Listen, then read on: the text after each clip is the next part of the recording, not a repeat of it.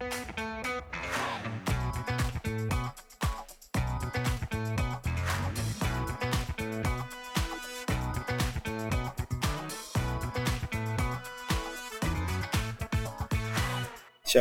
וברוכים הבאים לפודקאסט CommuniTalks דיבורי קהילה. הפודקאסט על אנשים וקהילה. בכל פרק נפגוש דמות מעוררת השראה שתספר לנו על עצמה ולא פחות חשוב מכך על עולם הקהילה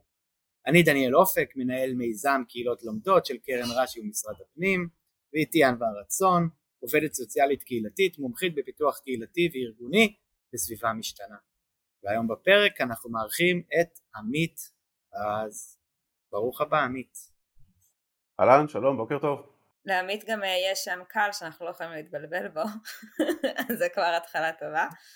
אה, אז נציג את עמית, עמית פז הוא מייסד חברת ארטישוק לניהול הארגון הגמיש, הוא פיתח והוביל מוצרים לניתוח התנהגות משתמשים בעולמות הסייבר, ובשנים האחרונות הוא חוקר, כותב וחולם על עתיד העבודה, ניהול אנשים וקבלת החלטות במציאות משתנה, ואני אשתף שככה גם הגעתי לעמית, כי ראיתי כל מיני דברים ממש ממש מעניינים שהוא כתב ב LinkedIn בנוגע לתקשורת בין אנשים והשפעת הטכנולוגיה ועל התקשורת בין אנשים ועל זה גם היום נתמקד בפרק. אז אה, ברוך הבא עמית כמו שאמרנו. ולשאלה הראשונה שלנו זה משהו שלא יודעים עליך למרות שסביר להניח שכלום אבל אה, אז אה, קודם כל אחד הדברים שלא יודעים עליי הרבה אנשים זה שאני בגיל צעיר קראו לי עמיתי לולו אה, תמיד הייתי מאוד מאוד סקרן אה, ובחנתי תמיד את הגבולות אז כל דבר שהיו אומרים לי לעשות אז הייתי עושה בדיוק ההפך. נגיד היו אומרים לי תדליק את האור הייתי אומר להם לא בוא נכבה את החושך. אה, וזה דבר שעם השנים אצלי תמיד נשאר זה תמיד לאתגר את הגבולות. למצוא את הדרך החשיבה הלא שגרתית בכל דבר. ומצד שני אבל גם לנהל אה, כן, אה, מסלול מאוד נורמטיבי בצבא, קצין וכאלה אה, וזהו, זה משהו שהרבה אנשים לא מכירים בעיקר ההורים שלי מכירים את זה, כן? אולי המפקדים שלי זה נראה כאילו בצבא זה היה בדיוק המסגרת שיכלו להגיד לך שלא תתאים לך אבל זה בדיוק כנראה היה הדבר הנכון אפרופו שהפכת להיות קצין בסוף בעיניי זה מראה על חשיבה ביקורתית, לא? זה, ככה מסבירים את זה היום. היום שילד אומר לא, אז אומרים אוקיי, יש לו חשיבה ביקורתית, זה טוב וכאלה, אז אה, אני מחזק אותך. אז אני אומר, אני חושב פשוט שהיום אנחנו נמצאים בעידן שבו באמת אה, מתחילים לשאול הרבה שאלות ולא מקבלים כמובן מאליו שום דבר וזה קורה בהרבה תחומים, מתחומי הרפואה עד לתחומי כן, המחקר אה, של תחום משאבי האנוש וכולי, אז אני חושב שאני מתחבר טוב עם העידן, יכול להיות שזה לא היה עובד טוב נגיד במאה ה-15 או 16 והיו עורפים את הראש שלי. כנראה. Uh, טוב אז uh, באמת uh, הנה למדנו משהו חדש ונשמח עמית שתספר לנו קצת בסוף אנחנו מדברים פה על קהילה ועל עולם הקהילה עולם הקהילה המתחדש אפרופו נראה לי הנושאים שאתה עוסק בהם ספר לנו קצת איך הגעת בכלל לתחום אה, וגם אולי קצת על הקשר שלך לעולמות הקהילה. זהו. כן, אז, יש, אז זה סיפור מעניין, אנחנו ב-2019, אה, אני ועוד אה, שני שותפים בעצם הקמנו את ארטישוק. ארטישוק בכלל עסקה בתחום של יותר חיישנים לחללים, למשרדים, המטרה הייתה לעשות איזשהו disruption, איזשהו שיבוש בעולם הזה כי בעצם ראינו שהתחום הזה הוא כזה שהוא מאוד מיושן. כשהיית מגיע למשרד טכנולוגיות נורא מתקדמות אבל אתם עדיין כאילו עובדים עם דברים נכון עובדים עם דברים נורא נורא בנאליים מבחינה טכנולוגית. uh, כמו שאתם יודעים באזור מרץ אני חושב 20 uh, אה, יצאנו להשיק את המוצר והפנדמיה פרצה. uh, המחשבה על משרדים על uh, לנטר משרדים על להכניס טכנולוגיה לתוך משרדים פתאום נגוזה. אה, יחד עם המשקיעים שלנו כמובן, והתחלנו לחשוב מה עושה צוות שהוא מבחינה טכנולוגית מאוד חזק עם מוצר שכבר לא רלוונטי בשוק. ובאמת קצת היינו אבודים, אה, למזלנו המשקיע הקיים הביא משקיע חדש מארצות הברית, המשקיע החדש אמר לי שמעו אתם חבר'ה נהדרים אבל יש לנו שתי בעיות גדולות, אחת אתם מבינים אותה זה שהיינו כבר לא רלוונטיים מבחינה טכנולוגית אבל מה שכן הוא אמר תראה עמית אתה תחום, תחום ההתמחות שלך הוא, הוא בעולם הסייבר בעיקר בניתוח התנהגות משתמש זאת אומרת ניתוח עכבות דיגיטליות מה אנשים עושים בעצם במדיה הדיגיטלית והאם אפשר לעשות עם זה משהו. בוא, נפ, בוא נפתח כלי שמנטר עובדים. ואני אמרתי לו על גופתי המתה אני אנטר מישהו. זאת אומרת אני לא אעשה שום דבר שהוא יזיק לבן אדם אחר או ינטר אותו או יפגע באמון של, של הצד השני. ובעצם ככה נולדה ארטישוק. חשבנו אילו, אילו צרות הולכות להיווצר בעקבות המעבר הזה לעבודה שהיא מרוחקת. אף אחד אז לא דיבר על עבודה היברידית בצורה רצינית אבל כן, איך, איך, איך בעצם פותרים ומאתגרים, פותרים את האתגרים שנמצאים בתחום הזה.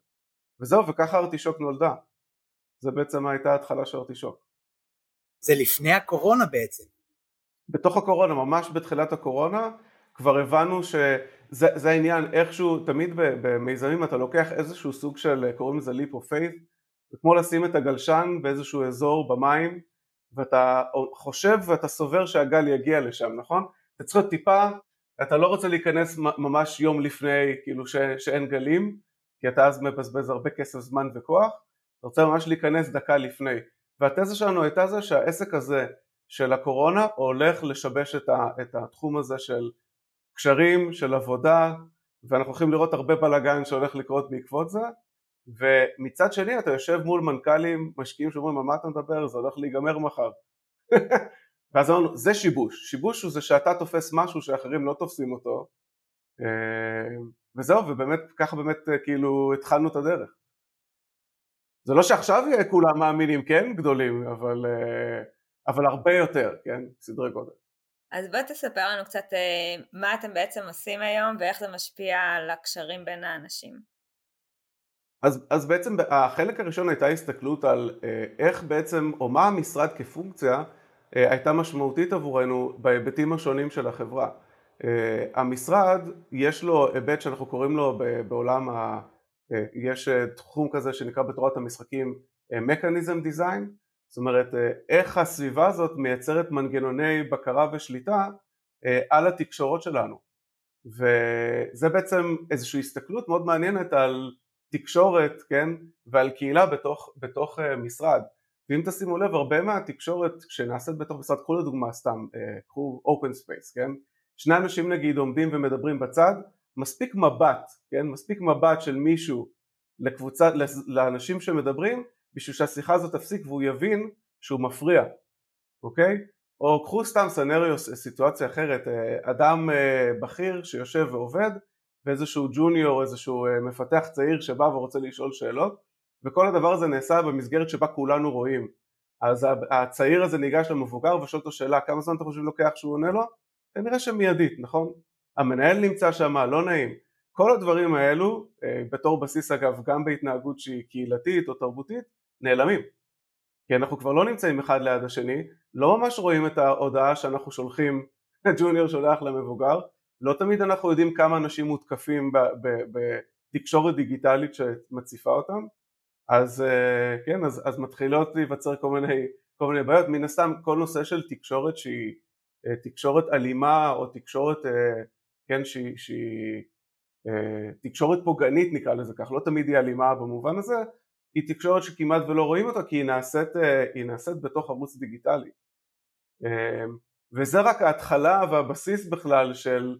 איזושהי הבנה יותר עמוקה שזה חלק ראשון ומהותי בעולם של הקשר שלנו, כן, אה, בין אנשים אה, ואיך הוא נפגם בצורה מהותית כששלפנו את המשרד הזה החוצה מתוך, מתוך המשוואה הזאת של הארגון. שזה משהו שבאמת גם קורה אגב לקהילות, אה, שלאט לאט עוברים יותר ויותר לתקשר בוואטסאפים, אני חושבת שגם הזכרנו את זה פעם אחת דניאל, או במיילים או בקהילות אה, דיגיטליות וכבר לא שומעים את האינטונציה, כבר לא מכירים את הבן אדם אה, או את הבת אדם אה, פנים מול פנים ונוצר איזשהו ריחוק כזה ואיזשהו מחסור בתקשורת הבין אישית. יש לנו דוגמה טובה מהבוקר כי ענווה התקשרה אליי בבוקר ואז אמרה לי ראיתי בהודעות שלך שאתה קצת עצבני וכאלה. כי הרבה פעמים ההודעות לא בהכרח, אה, או התקשורת אה, שמתכתבים לא בהכרח אה, מעבירה את באמת מה שאנחנו חשים ולא רואים את הבן אדם אפרופו אני הייתי רואה את זה כבר אני מכיר את זה משהו כמו עשר שנים כי אני עבדתי עם בני נוער ובני נוער תמיד הרי מקדימים מבחינת הטכנולוגיה וכאלה וכבר אז ראיתי שכל הבני נוער חיו בוואטסאפ זה היה לפני עשר שנים רק התחיל הוואטסאפ ואמרתי לעצמי רגע רגע רגע מה קורה? כאילו עכשיו אה, היה איזשהו אירוע או איזשהו מקרה אה, שקרה והם פתאום יכולים להתכתב איתך על הדבר הזה במשך זה ואמרתי להם רוצים להתכתב כאילו אתם רוצים לדבר איתי על משהו? תעברו לטלפון. מאוד מאוד קשה לי עכשיו להבין מה קורה ואיך אתם מרגישים וכאלה אז אני חושב שזה אמ, שזה גם קורה לנו ביום יום ועלתה לי עוד מחשבה שדיברת עמית שזה אה, נושא שאנחנו מדברים עליו לא מעט אה, לאחרונה אני וענווה והוא מאוד מתחבר לעולם הקהילות ולעולם הקהילות המתחדש שבסופו של דבר אה, גם אם נסתכל על קהילה ארגונית או על מה שאני עושה היום בהקשר של לחבר בין אנשים מאוד מאוד מעניין איך אנחנו מחברים בעידן שהוא דיגיטלי שיש פחות מפגש שאנשים לא בהכרח יכולים לצאת מהבית ו- ולעשות פגישות אחד על אחד. אגב כי גם המציאות לא מאפשרת את זה אם זה הפקקים או זה שחבל לנסוע ולבזבז דלק וכדומה ואיך אנחנו מצליחים בכל זאת לחבר בין אנשים דרך הדיגיטל. אמ, אני אומר את זה הכי בכנות אני גם ממש בקהילות לומדות היום אני, המפגשים שלנו הם היברידים ואני הרבה פעמים אומר לפני שנתיים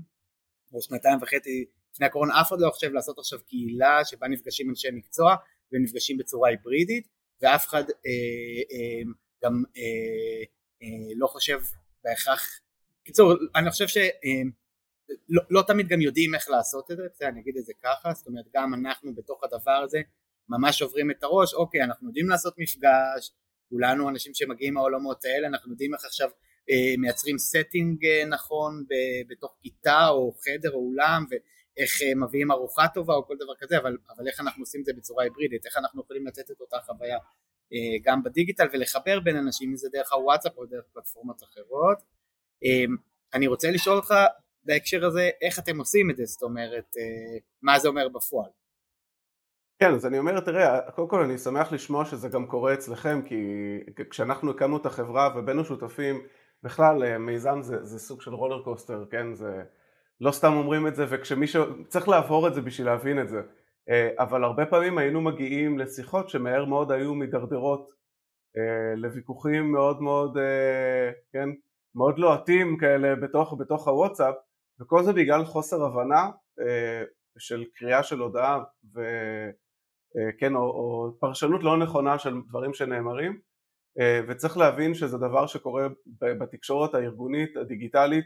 הקהילתית, אה, באופן כללי, אני לא יודע אם אתם רואים אפילו ברשות עירונית שאנשים, ראש העיר מפרסם איזה משהו שהוא עושה איזה פעילות נורא יפה ואז חייב לבוא איזה מחריב כזה שאומר נו ומה עם הנחל, זה קורה ביבנה כן, ומה עם הנחל? אנחנו כבר אה, שמונה שנים, זאת אומרת לפעמים העוצמות, כן, האינטונציות, הדברים האלה שבעצם אנחנו בתקשורת שלנו הבין אישית הפיזית אה, מחזירים אותה אה, מייצרת איזשהו, כן, איזשהו אלמנט שהוא אה, מתפרש לא כהלכה. אז, אז קודם כל כן, ועם ילדים במיוחד אגב זה נושא הרבה יותר רגיש, כן, אז קודם כל חווינו את זה גם, גם בתוך עצמנו, אנחנו כמובן יודעים שהנושא של המדיה שבה אנחנו מדברים מאוד משפיע בעצם על אלמנטים אישיים שלנו, לדוגמה על אמון,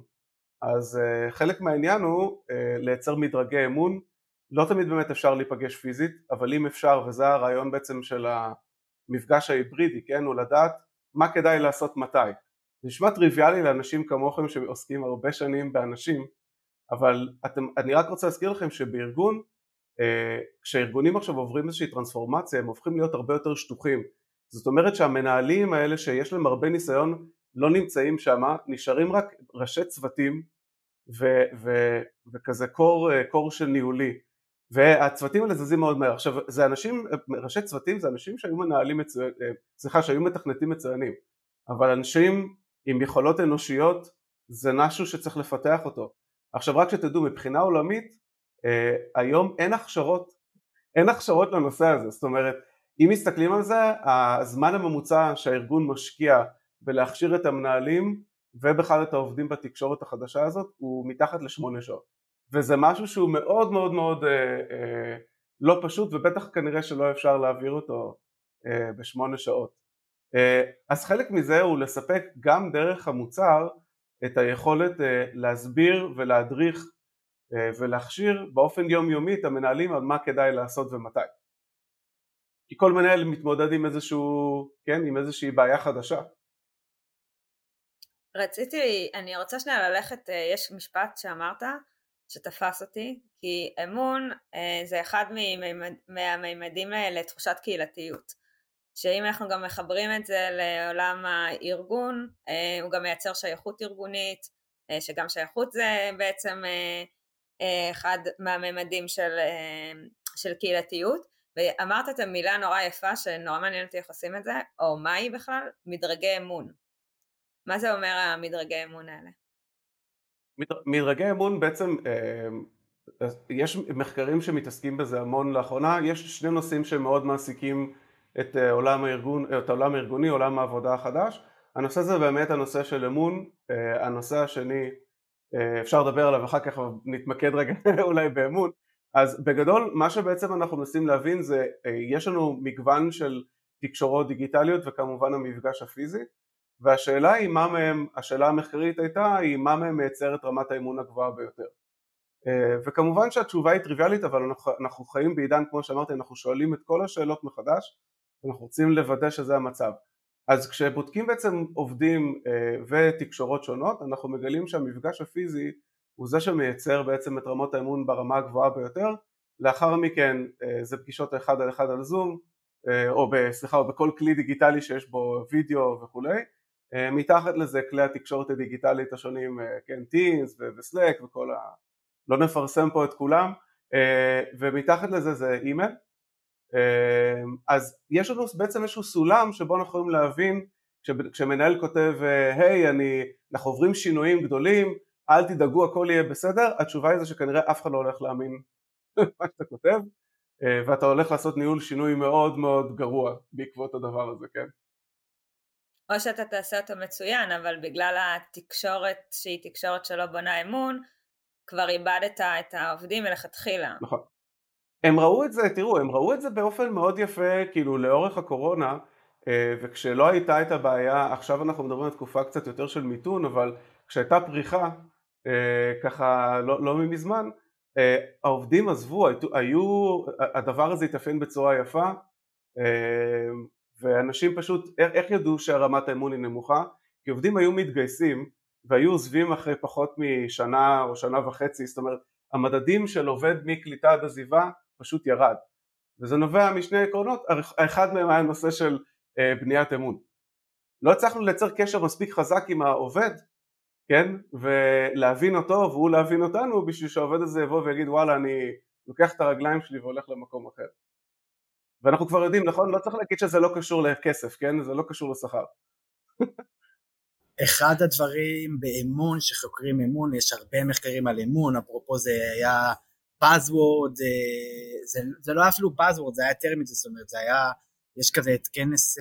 דאבוס כזה שעוסקים בכל מיני נושאים כלכליים אפילו הכי חשובים, וזה היה ממש אה, המילה המובילה בכנס, שלדעתי זה היה ב-2019, אמון אה, הפך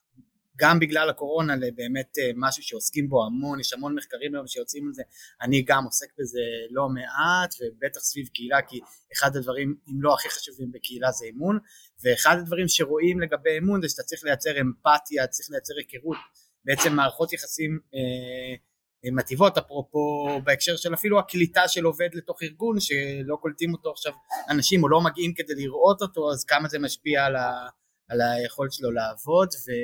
אחד העקרונות שלנו במיזם ששמנו לנו זה מפגש פנים אל פנים קראנו לזה. אני ממש אומר היום שהשליחות שלנו בעולם, ה, בעולם העבודה הארגוני, אני וענווה מדברים על זה הרבה גם בפודקאסט שלנו ובכללי על עולם הקהילה, שהיום המשימה היא בעצם, היא הרבה פעמים להפגיש בין אנשים, אני חושב שמה שאתה עושה, שאתה בא ואומר אוקיי העולם שלנו משתנה,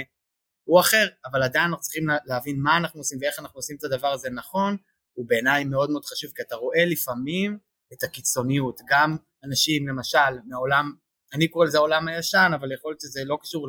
דור כזה או אחר, אבל אנשים שאומרים רק מפגש ואנחנו לא זה ואין דיגיטלי וכאלה, ומצד שני אתה רואה היום אנשים בכל מיני חברות כאלה ואחרות, שאתה יודע, אני רואה כל מיני חברים שלי, שחודשים לא פוגשים אה, אף אחד מהעבודה שלהם, ואני אומר, מה זה, איך כאילו, איך אפשר לחיות ככה, כאילו איפה, מה עם אותו בן אדם בודד שנמצא באיזשהו, אה, לא, אולי אין לו משפחה, אבל נמצא באיזשהו עיר כזאת שאין לו קהילה מסביבו, זאת אומרת, מה, מי רואה אותו, או מישהו כאילו כזה, אז זה, מדהים.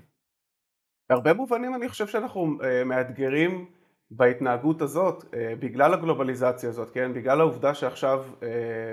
אנחנו צריכים, הרבה, הרבה חברות מגייסות מכל העולם, אנחנו מבינים שכישרונות נמצאים בכל העולם, uh, גם, גם החברות, זה גם הפוך, זה לא רק ישראלים שמחפשים בחו"ל, אבל חברות אמריקאיות שמגייסות גם בישראל uh, ובמדינות אחרות מבינות שכישרון נמצא בכל מקום וזה בהחלט מאתגר את התפיסות האלה של מפגש פיזי, אה, כן, מפגש קהילתי אה, פנים מול פנים, אה, בטח ובטח שמדובר ב, ב, זאת אומרת בארגון, ובטח בארגונים שצריכים כל הזמן להשתנות, לעשות הרבה ניסויים, ללמוד, אבל כשאתה מסתכל על זה, ואני חושב שפה המורכבות הגדולה ביותר זה כשאתה לוקח את החתך של האוכלוסייה, אתה מסתכל על, ה, על המבנה הישן שבו אנחנו עבדנו גם ארגונית וגם ככפר, כן? תמיד היה את זקן השבט או את, ה, את החכמים, את המבוגרים, היו את הצעירים ותמיד היה את העיקרון של להעביר את הידע הלאה. אה, זה גם אגב משהו שקורה בעולם הארגוני, נכון? יש לנו את הסיניורים,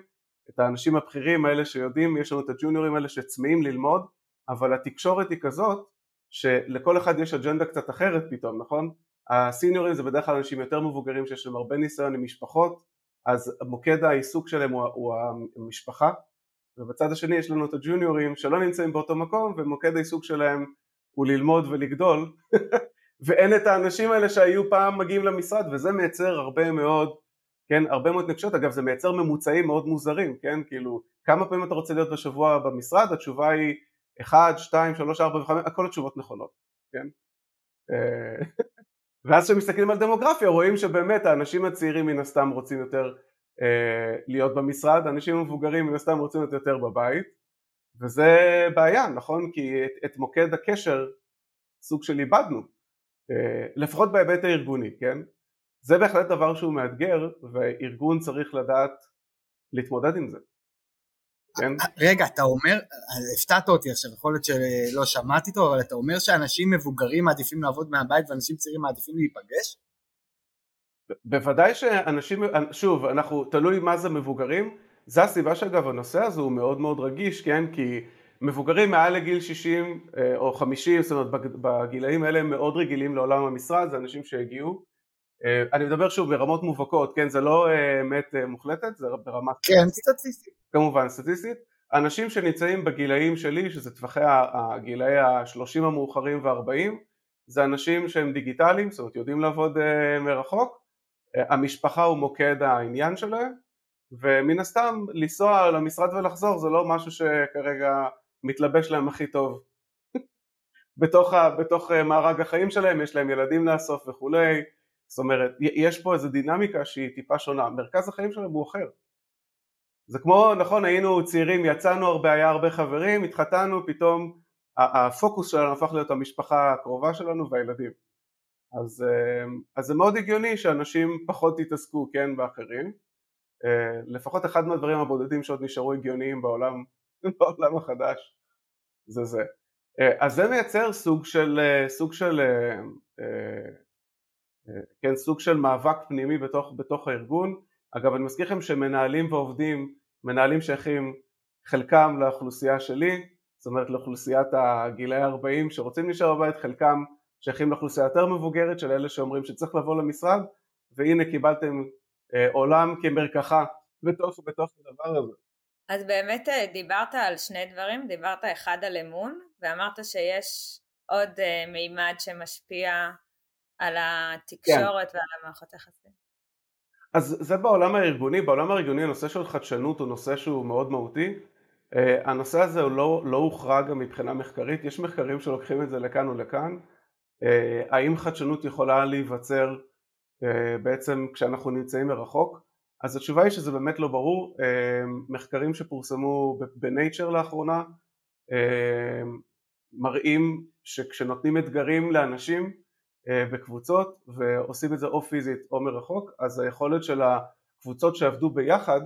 הייתה גבוהה יותר, חדשנית יותר, הרעיונות וכולי היו טובים יותר. מהצד השני מראים בעולם האקדמי שיש הרבה, מחקרי, הרבה חוקרים שנמצאים מסביב לעולם שבלי השיתוף פעולה הזה הרבה מחקרים פורצי דרך לא היו קורים. אז התשובה היא כנראה לא ברורה בעניין הזה, אני לא הייתי לוקח שום צד, אני חושב שאין ספק שאם אפשר להיפגש, כדאי להיפגש, במיוחד שמדובר ב brainstorming, שבה אנחנו צריכים להעלות רעיונות ביחד, ואם החברה יכולה ומדובר במשהו מאוד מהותי לארגון, כן להטיס את האנשים אחד לצד, לצד, לצד של השני במקום באמצע,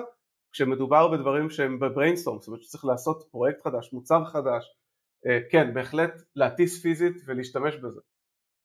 לצערנו זה לא תמיד מתאפשר, נכון? זה לא תמיד אפשרי. זה נורא מעניין, יש עכשיו מחקר שהוא כזה קצת עושה הדים בעולם הנחיית הקבוצות, שהוא ממש הראה איך בסיור מוחות, אם אתה מסתכל מבחינת כמות הרעיונות, אתה, אתה רואה שבסיור מוחות דווקא יש הרבה פעמים פחות ברעיונות שעולים, זאת אומרת זה באיזשהו מקום לעשות סיור מוחות זה פחות יעיל, אפרופו שהעולם שלנו לפעמים הולך too much לעניין היעיל, ומה שהתגובות כלפי המחקר הזה, כי זה כאילו תמיד היה איזושהי אמירה שגם סיור מוחות הוא מביא יותר רעיונות ויותר עושר וכאלה, אז הוא בא ואומר אה, סיור מוחות אולי לא ייתן יותר רעיונות, אבל מבחינה איכותנית, זאת אומרת מבחינה יצירתית, אז הדברים יהיו יותר, אה, זאת אומרת יותר אה, פוריים, ואני חושב שזה גם המתח שאתה כל הזמן מעלה לנו פה בהקשר הזה,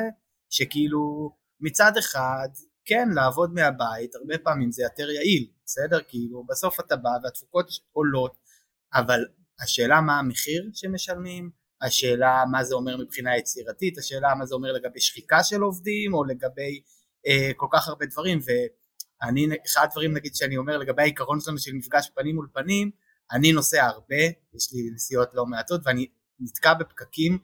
ואני חווה רגשות בתוך הדבר הזה, בסדר? אני כועס לפעמים ואני עצבני, ואני חושב שהדבר הזה הוא גם דבר טוב, כאילו שאנחנו, אתה יודע, אנחנו יוצאים, אנחנו גם מרגישים הרבה פעמים שזה לא הופך להיות איזשהו משהו מאוד מונוטוני כזה, אל מאוד ידוע, מאוד ברור, וכאילו יש פה איזשהו גם הרבה פעמים, כאילו אני מרגיש שאני כל בוקר שאני יוצא לעבודה שלי, אני יוצא לאיזשהו מסע אל הלא נודע, אני לא יודע אם יהיה עכשיו תאונת דרכים בכביש 6 או לא, ואני חושב שזה גם חלק מהחוויה שנורא חשוב שאנשים יעברו. אני מנסה קצת אה, עמית אה, ביחד איתך כי אני ממש אה, ממש רואה בך מומחה לדבר הזה, אני רוצה קצת שנדבר על הסיפור הזה של ה... שאתה יודע, של עולם הקהילות, זה יכול להיות עולם הקהילות הארגוניות או עולם הקהילות בפיזי ואני, התחושה שלי, התחושה שלי, אנחנו מדברים על זה בפודקאסט פה כבר 60 ומעלה פרקים, על זה שהעולם הקהילה מתחדש ומשתנה וכאלה, וגם כל דבר שאתה מתאר הוא בעצם גם קיים בעולם הקהילות, אבל בא לי לשמוע אותך איך אתה רואה אה, את העולם ואתה יודע, את החיים ש, ש, שאנחנו חיים בקהילות וכאלה, איך זה, אה, הטכנולוגיה משפיעה על זה ו, וגם איך אתה רואה את היכולת שלנו לחיות חיים היברידיים בהקשר הזה, כי זה,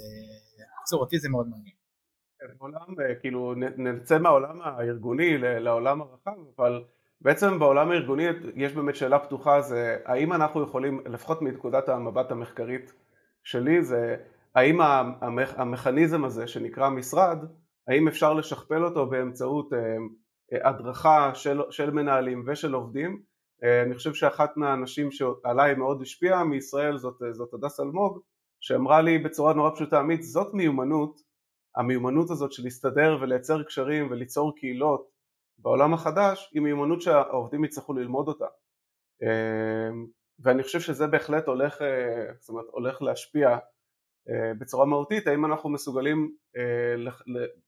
זאת אומרת, לפצות על אותו מנגנון שהיו בו את הצדדים הטובים וחיובים שזה היה המשרד עכשיו למה אנחנו אומרים המשרד? המשרד הוא חלק מהותי מרוב, רובנו אנשים עובדים ועד לתקופת הקורונה רובנו גם היינו, רוב הזמן, רוב החיים שלנו במשרד עם אנשים שלא תמיד בחרנו, כן? אבל זה, זאת הייתה המציאות אמ, ועכשיו זה סוג של משתנה. אה, עכשיו באמת השאלה הזאת של קהילה בעידן שבו, אה, יש אגב סליחה עוד איזה משהו קטן, זה גם הנושא השני שעכשיו הרבה מדברים עליו, זה הנושא של מטאוורס, האם המטאוורס יוכל לעשות לנו טלפורטציה, האם אנחנו נוכל לשבת אני, אתה ואת ביחד בחדר באופן וירטואלי ולהרגיש כאילו זה היה, כן, זו הייתה חוויה שקולה למצב האמיתי. אני חושב שזה כאילו חובת ההוכחה בעניין הזה חלה בהחלט על מי שכרגע מפתח ומתעסק בזה ואנחנו יודעים שהטכנולוגיות האלה כבר נכשלו בעבר, כן? אנחנו מקווים שהאיטרציה הזאת, זה תמיד קורה אגב בכל חדשנות, אנחנו מקווים שהפעם הזאת אולי זה יצליח וזה איכשהו יקל לנו לייצר לפחות קשרים שכאלו שמביאים כן לקהילה הרבה יותר, כן, הרבה יותר תוססת נקרא לזה ככה ופעילה. החלק השני הוא החלק שבאמת קשור, זה דברים שאגב קרו בתוך ארגונים ואני חושב שזה מעניין להסתכל על זה בהיבטי קהילה זה שעברו הרבה לנושא שנקרא שבט. זאת אומרת זה שאני עובד בצוות זה לא אומר שאני שייך לשבט. בטח אתם מכירים את ה... אז זה נקרא tribes והשאלה שבעינינו היא פתוחה ואת זה אנחנו באמת בודקים זה האם אני יכול לייצר את אותם אה, מערכות יחסים ואת אותם רגשות קהילה ושותפות וכולי אה, מסביב לאנשים שאני פיזית כן נמצא איתם? זאת אומרת אז זה לא יהיה כנראה אם זו חברה קטנה מן הסתם כנראה שלא נמצא מישהו עם פרופיל שהוא דומה או עם תחומי עניין דומים לשלי אבל אולי זה מחברה אחרת. ו, וזו שאלה מעניינת כאילו האם הארגונים ייתנו את זה וזה משהו שאנחנו קצת נתקלים בו בקושי, אני לא יודע איך אצלכם זה, כאילו איך אתם חווים את זה, אני אשמח גם לשמוע אה, בעניין הזה, כן? יש את אה, צ'ארלס ווגל, נראה לי שאני אומרת את השם שלו נכון, אה, שהוא מדבר על זה הרבה והוא עשה גם תהליך אה, מדהים כזה עם חברת אה, גוגל בתקופת הקורונה והוא ממש קרא לזה מדורת השבט של חיבור של אנשים שונים על ידי מתודה מסוימת והדבר הזה בעצם אני חושבת שהוא יוצר את זה שהיום ארגונים כבר לא רק גם מספקים לעובד את מקום העבודה, אלא מייצרים לו גם חיים חברתיים, שחלק מזה זה לייצר את השייכות הארגונית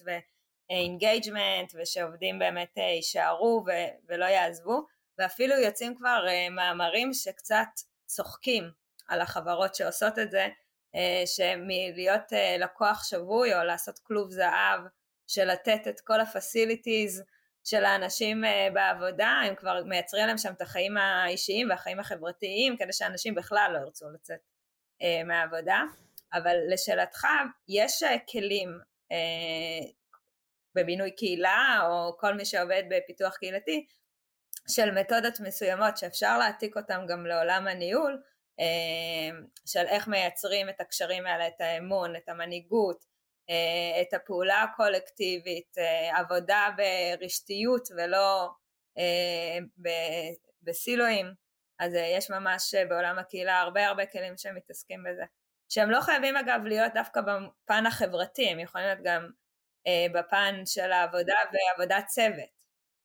כן. אז אני אגיד אה, איך אני תופס את זה מבחינת הקהילה, שעולם הקהילה גם משתנה, ואם פעם היה הפרדה מאוד ברורה בין אה, קהילה לבין העבודה, בין משפחה לבין העבודה, זאת אומרת הדברים היו יותר ברורים כמו שהעולם פעם היה יותר ברור, היום זה לא ברור, וארגונים נכנסים לתוך עולם אה, הקהילות, ויש המון קהילות פנים ארגוניות ששמות להם למטרה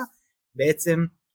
לעבוד על השייכות לארגון או השייכות של האנשים, על המשמעות שלהם בעבודה, על לייצר אמון ביניהם וחיבורים ו- ולכן אה, זה מגיע גם לשם, זאת אומרת הרבה מאוד ארגונים היום לא מסתכלים אה, על קהילה כאיזשהו משהו שחייב לשפר את העבודה בטווח המיידי, זה לא עכשיו צוות שיש לו איזושהי מטרה משותפת, הרבה פעמים זה גם יכול להיות כדי שלאנשים יהיה well-being טוב יותר וזה זה די מטורף לראות את זה, אגב אני אין לי דעה לגבי מה אני חושב על זה, כי לפעמים אני אומר לעצמי רגע מה, מה קורה למשפחות? אם עכשיו אתה מגיע לארגון שלך ואתה משבע בבוקר בחדר כושר שם ועד אה, לא יודע שבע בערב ויש לך שם את הקהילה שאתה הולך ויוצא איתה ועושה איתה אה, דברים אה, שעובדים על הקהילתיות אז, אז מה קורה במשפחה, מה קורה עם חברים? אני חושב שתראו, אני דווקא רוצה לקחת את זה רגע לאיזה מקום אחר, מעבר אה, בואו רגע נצא מעולם הארגון, אני זוכר פשוט, אה, תוך כדי שאתה מדבר על זה, אני נזכר באיזה מייל ככה חוצב להבות שכתבתי ל, ל, ל, אה, לפרופסור דן אריאלי, אני כותב לו, פרופסור דן, ואני לא ניכנס לכל הדקויות של המכתב, אבל מה שכתבתי במייל היה שקורית תופעה מעניינת שהיא דווקא, בואו רגע נצא מעולם הארגון לעולם הקהילה, אנחנו סוג של חוזרים לכפר. האנשים בעצם, בעצם יוצאים פחות מה, מהבית ובעצם נשארים באותו, כן, באותו, באותו מקום גיאוגרפית וזה דבר נהדר כי לדוגמה יבנה היא לא העיר הכי תוססת בעולם נכון להיום אנחנו קוראים לזה עיר, עיר לינה, נכון? כי רוב האנשים כשהם נוסעים, נוסעים לעבוד בתל אביב או בגוש דן וחוזרים בלילה לישון אבל בעצם באמצעות המצב החדש שנוצר נוצר, נוצר לנו הזדמנות לפתח קהילה אה, בתוך העיר. וזה משהו שלצערי המדינה, ולא סתם פניתי לפרופסור אריאלי כי יש לו את ה... הרבה המדינה נעזרת בו בנושאים האלה אה, אה, המדינה עדיין לא הרימה את הכפפה בנושא הזה. תחשבו שבעצם אפשר להרים אה, קהילות מאוד תוססות ברמה הפיזית בתוך העיר. אה, וזה גם ירים את כל, אה, את כל התעשייה המקומית. אז איך אומרים, מה יש פה, השוארמה של עמיתי ייזהר כי בקרוב אתה הולך לקבל הרבה הזמנות של צהריים. אז אני כן אגיד לך שיש ערים שעושות את זה מצוין כמו תל אביב וגבעתיים מתחילות וגם ראיינו את מנכ"ל ארגון אור או אומרים את זה בצורה אחרת אבל הוא גם דיבר על זה שבעצם כדי להרים את הפריפריה, הם כבר לא קוראים לזה הפריפריה, הם קוראים לזה המרכזים החדשים, בעצם הרעיון הוא לייצר אה, קהילות וקהילתיות ש, אה, שמוביליות חברתית כבר לא תהיה לצאת נניח מאופקים, שדרות, ירוחם, אלא מוביליות חברתית זה פשוט יהיה להישאר במקום שלך אבל אה, לעלות במדרג הסוציו-אקונומי או בתעסוקה שלך או בהשכלה שלך וזה באמת הרעיון האסטרטגי שעומד מאחורי הפעילות שלהם, של ארגון אור. אה, ואנחנו מתחילים ככה להגיע לקראת סיום הקלטת הפרק. אתה יכול לתת לנו ככה טיפ או שניים על איך לייצר תקשורת מיטיבה בין אנשים או עיצוב המרחב, אני זוכרת שסיפרת לי שהעבודה שלך, העבודת סיום שלך בטכניון הייתה על עיצוב מרחב, נכון? אה, בעבודה, תבחר איזה נושא שאתה רוצה, אני סתם זרקתי רעיונות. רק זה, אני עבדתי עם, עם סטודנט אה, מהטכניון בתחום הזה של אה, תורת המשחקים, רק כדי שלא, אני לא, לא למדתי בטכניון, אבל בגדול כן, אני לגבי נושא של יצירת תקשורת יעילה, גם קבוצתית וגם אישית, קודם כל צריך ללמוד את זה, צריך ללמד את זה, לא כולם שולטים בזה וזה משהו שחשוב לדעת זה אומר להשקיע בזה, להשקיע ברמות, בהדרכה וכולי. והדבר הזה הוא גם בתקשורת האישית של העובד עם העובדים שנמצאים איתו באותו פרויקט או בצוות אה, וגם ברמה של המנהל מול העובד. ואחר כך כמו שאתם אמרתם לא בהכרח חייבים לעבוד ביחד בשביל לתקשר. חדשנות נעשית בתקשורת שהיא עם קשרים חלשים וזה משהו שהארגון חייב, אה, חייב לאמץ. ואני אומר בנושא היותר בכפר הגלובלי שלנו ההמלצה שלי זה שגם העסקים, אני מדבר המון עם חברות, זה היום לא על הפרק שייצרו משרד מרכזי, כן, שבו העניין הפיזי הוא המהותי שייצרו משרד מרכזי שבו חלק מהעובדים מגיעים נניח ברעננה, בחיפה, זאת אומרת, אני לא מדבר אפילו על, על יבנה, כן, בואו חלילה, אבל אה, זאת אומרת, זה משהו ש... צריך לראות איך המדינה וכן כמובן אה, איך החברות מאמצות את זה לחיקם כי בסופו של יום כמו שאתם אומרים אם לא יהיה המפגש הפיזי הזה אה, אז משהו בתוכנו ימות, כן? זה בוודאות, זה בוודאות יקרה. אני רוצה להגיד משהו על הדבר הזה, במיוחד על החדשנות, היה לנו פרק עם רוני מגנוס מאלביט שהיא מובילה של, היא מנהלת את קהילת המובילים, מובילי חדשנות באלביט והיא דיברה על זה שהם עשו במשך הרבה שנים קורסים לחדשנות, כלומר נתנו את הכלים לאנשים בתוך הארגון להוביל חדשנות בתוך הארגון, אבל זה יצא קצת עקום, והדבר היחידי שהצליח אה, לייצר באמת את החדשנות ואת העבודה עם האנשים זה שהם הפכו אותם לקהילה, ולא כאינדיבידואלים שנמצאים בתוך הארגון שצריכים אה, להוביל את החדשנות. ואני חושבת שזה בדיוק זה, כי יכול להיות לנו רעיון ממש טוב, ויכול להיות לנו אנחנו יכולים להיות ממש טובים בעבודה שלנו, אבל אם אין לנו את השיח, אם אין לנו את האמון, אם אין לנו אנשים לדבר איתם, לחשוב איתם, לצאת מהקופסה קצת, העבודה שלנו תהיה מאוד אה, מונוטונית או כמו בורג בתוך מערכת, ולא אה, משהו פרודקטיבי שהוא חלק, משהו הוליסטי או חלק מ... נכון, כי סתם להושיב שני אנשים לכוס קפה שהם לא מכירים אחד את השני זה כמו לעשות blind date וכולנו מכירים את התחושה המאוד מאוד מצחיקה שקורית אני אומר, זה, זה כן, זה צריך לבוא, הטכנולוגיה, זאת אומרת זה צריך לבוא במ, עם משנה סדורה ומסגרת שמבינים אותה וגם כמו שאת אומרת שהארגון זה לא קורה לבד, זה לא פורח אם לא משקים את זה אם לא שותלים את זה זה לא עובד ו, וזה בדיוק העניין, זה אגב חלק ממה שארטישוק אה, בעצם מספקת היא לתת את הדגשים האלה ואת ה, ה... איך אומרים? את הנאג'ים, כן? את הדחיפות האלה כדי שהאנשים יעשו את הדברים שהארגון זקוק להם. כי זה לא, זה כמו שאמרנו, זה לא עובד ככה לבד. אה, וזה באמת, שוב, זה נושא מרתק, אני חושב שיעסיק אותנו ואתכם עוד הרבה שנים. אה, זה הרמת לי להנחתה בדיוק לשאלה הבאה. אנחנו מנצלים פה את זה שאנחנו מראיינים אותך ועל הדרך גם זוכים להחכים ואני רוצה שתספר לנו רגע, כאילו זו השאלה האחרונה שלנו, תמיד אנחנו שואלים איפה אתה רואה את עולם הקהילה בעוד עשר שנים, אבל אותך אני רוצה לשאול איפה אתה רואה את העולם שלנו, אפרופו כל הפרק שעסקנו בזה, בעוד עשר שנים. הייתי שמח לראות, אה, אני כאילו, הייתי רוצה לראות את העולם כפי שציירתי אותו לפרופסור אריאלי אני חושב, אה, שאנחנו רואים את הכפריות חוזרת, זאת אומרת שאנחנו כן חיים בעולם דיגיטלי, אנחנו יודעים לשלוט בו אה, במאפיינים השליליים שלו, שזה תרבות שיח שהיא פוגענית, אה, שזה שעות עבודה מרובות, היכולת מה שנקרא להתנתק, אה, אבל הדבר הכי חשוב זה שאנחנו משמרים את התקשורת האישית, את התחושה הזאת של הכפריות, אלה שאני שכן שלהם, כן? לא אה, אלה שאני איתם, שאני נמצא איתם במערכת יחסים קרובה והתשתית הקרובה שלי מתפתחת. נכון? אני, אני חושב שצריך לבדוק אגב אם במהלך השנים אם, אם הנושא הנפשי היה כל כך חזק בכפ, בכפרים כמו שהוא כאילו עלה והנושא של בדידות עולה היום. התחושה שלי היא שלא ואני חושב שזה משהו שכדאי לשים עליו את, ה, כן, את האצבע או את היד אה, ולחזור לשם.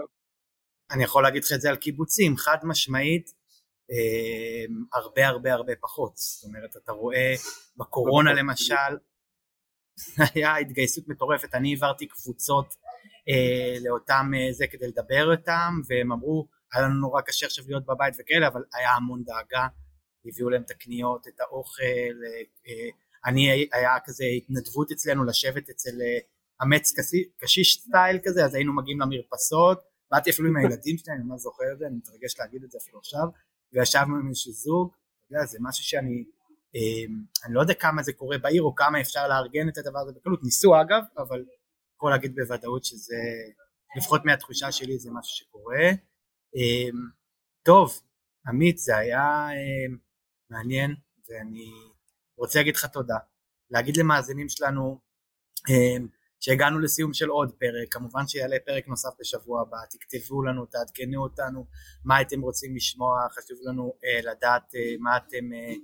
חשים ומרגישים, אפשר בהודעות ואפשר גם להתקשר אלינו, ואם אתם רוצים להיפגש איתנו, אז ענווה נפגשת, או לפחות נפגשה פעם כל יום ראשון עם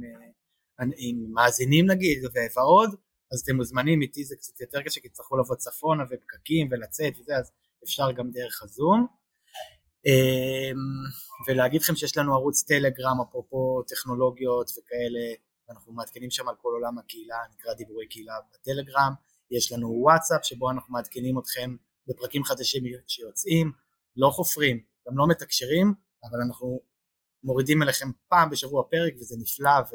לא מציף יותר מדי וכמובן שיש לנו יוטיוב וכל מיני ערוצים קצת פחות אה, חדשניים אבל גם אנחנו מעריכים כל אחד שנכנס גם לשם. אמ, זהו אה, להגיד שאנחנו נשמח שתדרגו אותנו בספוטיפיי לא פחות מחמש, שלווה מרוצה שאני מזכיר את זה כי היא תמיד מזכירה לי להגיד את זה. אמ, ולהגיד לעמית תודה רבה, נהנינו. ותאכלו ארטישוק נכון? רק ארטישוק что да.